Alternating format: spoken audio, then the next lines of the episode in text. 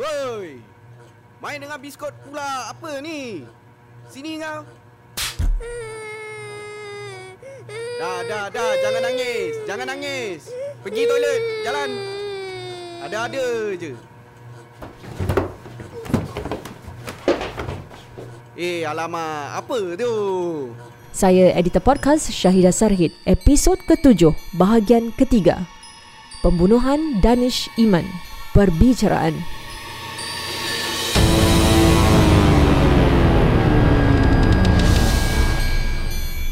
Diari Mahkamah pada 15 Disember 2010, Danish Iman Abdullah, 3 tahun, ditemui tertiara di lantai tempat mandi selepas disuruh teman lelaki ibunya Muhammad Rafiq Jaffar untuk ketandas bagi membersihkan wajahnya. Apa yang sebenarnya berlaku pada hari itu? Meskipun menghadapi tuduhan membunuh, Muhammad Rafiq terlepas daripada tali gantung setelah ia dipindah sekali lagi kepada tuduhan bertindak mengakibatkan kematian. Akhirnya dia dihukum penjara 10 tahun dan sebat 10 kali pada 14 Mei.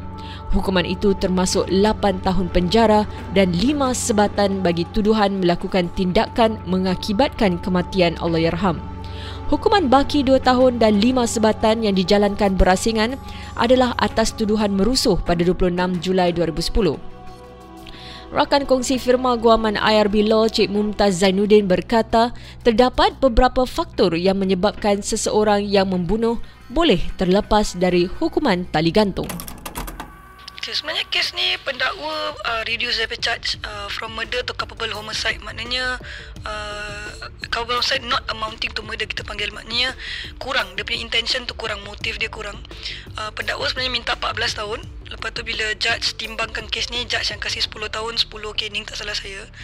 Saya rasa kes ni uh, lain sikit pada kes-kes yang pembunuh kita selalu dengar.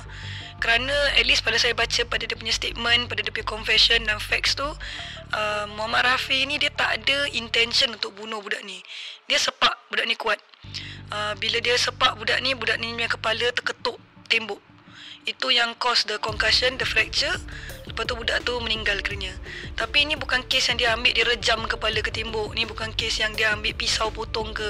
Uh, dia punya intention tu nak uh, cause murder kita cakap mungkin kurang sikit. Dia cause hurt mungkin mungkin dia tahu hurt tu mungkin jadi serius, mungkin boleh jadi mati. Tapi dia punya intention kurang pada orang-orang yang memang betul nak bunuh orang. Memang ada plan, memang ada motif, memang ada pakai barang-barang uh, mungkin lain bertangan eh untuk pukul orang kerana mahu cause matilah. So kes-kes macam gini selalunya memang punishment dia kurang sikit uh, kerana court ambil timbangkan yang uh, intention kita, motif kita uh, kurang dari orang yang mungkin memang betul nak bunuh satu orang tu. Selain itu, Ketua Pemulihan Rumah Kebajikan Muhammadiyah Cik Jamila Mustafa memberikan nasihat berikut kepada masyarakat. Child abuse is not a private matter. It is a public concern. Okay, so I want to start off with family first. when we talk about the abuser and there is a household or family member, sometimes they are bystander. They watch the abuse, but they are not doing anything about it. This is called passive lah. But if you want to be a bystander but be uh, assertive, they can actually stop and provide the support among the family member and say, let's see what we can do. The child may be misbehaving or not listening. Could be other factors. A lot of time we need to ask this question the function of the behavior. What caused the child to behave in that manner? So maybe family may not, like what I mentioned earlier, lack of parenting skill, maybe may benefit from seeking professional help, you know, to talk about parenting difficulties and challenges. So this is within family system. All right. So when we talk about community, we're talking about neighbor. You know, who probably knows that the mom has a lot of young children struggling. They can go forward and ask them whether they got some kind of support from services and give them contact number of services that like family service center uh, financial help can go to um, uh, the family service center usually refer them for financial help. So with the community also must understand that if they hear that neighbor where the child is crying, they can hear beating sound and all that. They need to inform um, the authority. They cannot be quiet because they should be the voice of the child. The voice of the child is to advocate and protect the child. Menurut editor bersekutu Berita Harian Encik Khairul Fahmi Husaini, pendedahan kes sebegini menimbulkan perbincangan dalam kalangan penggubal dasar untuk meluaskan lagi bantuan ke atas mereka yang memerlukan. Kes ini mendapat uh, sorotan yang meluas uh, bukan hanya daripada masyarakat tapi daripada juga uh, para penggubal dasar, para uh, ahli parlimen, ahli politik. Mereka membincangkan tentang hal-hal ini. Pada masa sama, kami merasakan, saya sendiri merasakan kekhawatiran dan keprihatinan kerana dari kes Nonoi hingga ke kes Danish Iman ini, ia mendedahkan kita kepada satu keadaan yang jarang diperkatakan atau jarang dibincangkan dalam masyarakat kita iaitu uh, meningkatnya golongan bawahan kelas bawahan dalam kelompok masyarakat Melayu kita sendiri.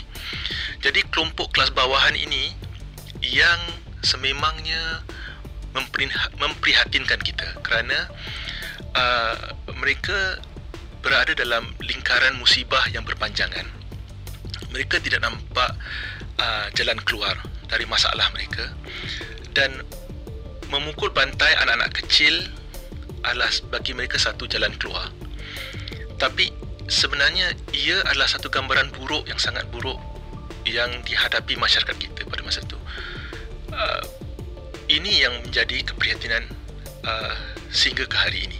Kalau kita melihat uh, pada kes-kes di mahkamah sehingga ke hari ini, uh, pelbagai uh, pendekatan yang lebih ampuh, yang strategi yang lebih ampuh perlu kita gerakkan kerana kalau kita melihat pada kes mahkamah melibatkan uh, uh, isu rogol, isu cabul kehormatan, uh, isu penderaan dan penganiayaan terhadap uh, uh, anak tiri, anak angkat, uh, ahli keluarga sendiri masih lagi berlaku, masih lagi dilaporkan.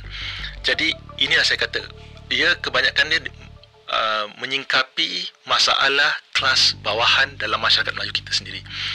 Ini yang perlu kita berikan perhatian uh, yang sangat serius.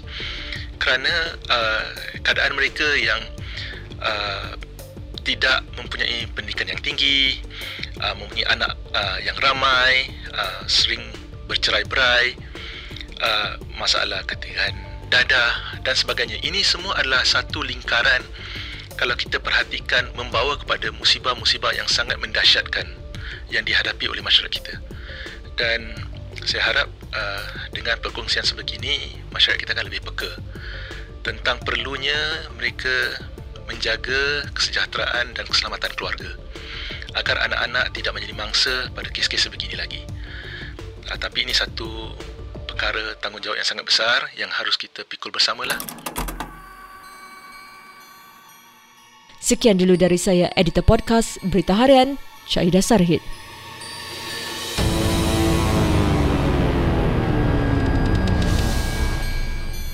Diari Mahkamah